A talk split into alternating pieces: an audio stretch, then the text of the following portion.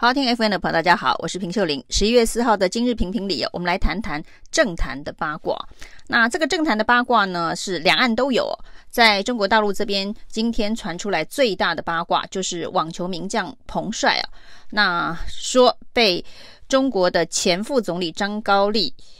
始乱终弃啊。那中间的情节跟这一个发文的剧情哦，的确是让各界热议哦。那这个剧情非常的夸张，那结果呢是彭帅发文这个上千字的文章啊，一个晚上在微博上面就完全的被清除跟消音了。那台湾这边呢，当然谈到这个八卦哦，大家都是用非常兴奋的态度在看中国政坛类似这样的事情啊。那还有人说呢，这当然不止这一桩啊，那绘声绘影的说，央视的主播也有很多类似的八卦等等啊。那还说呢，中国的高官呢，因为这个贪污舞弊被双规呢，很多人都跟女人、金钱有关系啊。那很多的这些女色、女人都是这一个贪污的白手套等等啊，各式各样的这一个传闻，各式各样的穿凿附会哦，那都是今天非常热闹的话题。那台湾人对于彭帅呢是有那么一点点亲切感的，因为呢，呃，彭帅之前跟谢淑薇，台湾的网球。名将网球女将谢淑薇是话题性十足的网球女将，曾经搭档拿过世界冠军呢。所以呢，台湾人对于彭帅多少有那么一点了解哦。那包括了这一个曾经是运动经纪人的杨慧茹都说她有直接跟彭帅接触过等等，那这样子的一个这么大的一个八卦，特别是这个张高丽现在其实还活跃在这个中共的政坛上面哦，政治局委员的角色，那各式各样的传说，包括他的家庭非常的神秘等等啊，都在今天成为街谈热议的话题。但是呢，中国大陆的确网络净空的能力是很强的，这个文一个晚上被下了，那当然也有人说这个是。呃，政治斗争的起身炮，那就代表接下来呢，张高丽极有可能会因为贪污舞弊等等被侦办了。那这是一个非常有可能的推论了，到底是不是中共内部的政治斗争啊？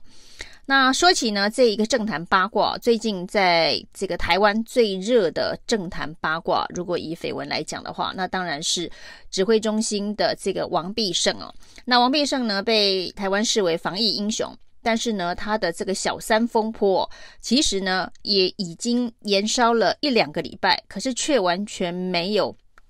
这个平息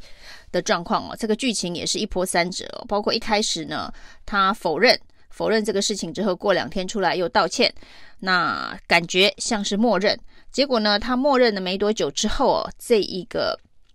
外遇对象啊，这个十五岁小他十五岁的护理师哦，哦，两边都是年龄差距蛮大的。彭帅跟这个张高丽哦，据说差了将近四十岁哦。那王必胜跟这个护理师也差了将近十五岁哦。那没想到这件事情呢，在这个大家都一口径一致低调处理哦，认为说台湾的防疫指挥体系哦。这个不可以有任何的动摇跟缺口，所以呢，包括了陈时中也是非常低调的处理哦。那指挥中心每次要回应相关的议题呢，都说他的这一个专业值得肯定哦。那至于私生活的部分呢，希望他自己处理好。那在这一个新闻延烧了一个多礼拜之后，这个王必胜。啊，定调已经取得家人的谅解等等之后呢，没想到这一个护理师啊，这外遇对象的护理护理师啊，跳出来说他其实是被钓鱼的，就是呢，这个几个月以来呢，有一些网友假借跟他聊天呢，在在他的这个 IG 等等，那他跟这些网友聊天的内容其实都是虚构的，都是他自己幻想的，所以并没有小孩的爸爸。是王必胜等等相关的这一个内容啊，那这件事情呢，又让大家再度的把话题掀到另外一个高潮，因为这个护理师啊，特别说这个他跟这个王必胜只是朋友，这个小孩不是他的等等，那相关的澄清呢，让大家回头去找这个爆料的内容了。那现在更传出说，这个幕后爆料的藏镜人哦。所提供的资料，目前曝光在媒体前面的只有三分之一哦，还有三分之二更劲爆的内幕哦。如果呢，这一个护理师继续出来啊，做不实的相关的指控的话，那也许后续更劲爆的内容还会再丢出来。其实这个政坛八卦里头，当然除了八卦绯闻是人们有兴趣讨论的，那只是王必胜的角色特殊，大家觉得呢，在这个防疫当口哦，似乎不应该啊去这个扯后腿。所以呢，即便王必胜的这么荒谬解释的绯闻，一听就知道是在说谎，考验大家的智商哦，大家都还是想办法睁一只眼闭一只眼就过去了。那不过呢，现在哦，其实整个事件当中最值得进一步讨论的是哦，因为这个护理师的家人，护理师的母亲呢，曾经确诊哦，所以呢，这个相关的接触者应该都是处于隔离哦。那当时应该是台湾疫情相当严重的这个时候哦。那到底王必胜有没有跟这一个应该要隔离的护理师见面这件事情哦，指挥中心呢也是用一个不痛不痒的方式带过。这个呢，其实就有违大家过去这一段期间以来对于防疫的标准定的那么的高、那么的严格的一个做法。那指挥中心只有平淡的回应一句：“一切都有遵照。”防疫该做的隔离哦，这个有答等于是没有答，就是一个制式的回答。那其实这件事情关系你整个防疫体系的专业程度哦，就是王必胜有没有诚实以告他可能是确诊者的接触者的接触者。那现在当然听起来接触者的接触者是第二圈呢，但是对于相对我们的指挥中心来讲哦，应该是要用最严格的标准。不但不过呢。若是指挥中心一旦沦陷的话，整个事情就会演变成不可收拾哦。那现在呢，大家谈彭帅的八卦谈得相当的开心啊，但是呢，谈起这个王必胜的八卦，甚至中间是不是还有违反防疫标准的相关的事件，都是用非常低调、隐晦的方式哦。那凡是有人这一个高谈阔论有关于王必胜的八卦的时候，就会被贴上卖台啊。是不是希望台湾的防疫有破口？是不是中共同路人哦，才会想要打击王必胜哦？但是其实事实摆在眼前哦，因为这中间呢有太多的谎言，而且纸包不住火。那到底呃故事真相是如何？每个人其实，在谈八卦的时候，心中都有一些尺哦。尤其当事人呢，呃，又两边说法都不拢。这个护理师不断的出面爆料的状况之下，想要带风向，想要让整个事情的风向带往王必胜一开始的谎言，说这个是前男友的小孩，只是朋友关系哦，不是亲密关系的这个说法哦。那整个故事呢，当然是漏洞百出哦。那只是说，在这样子的一个防疫关头，大家其实真的也没有要穷追猛打，只是呢，茶余饭后的八卦话题，难免谈一谈，笑一笑，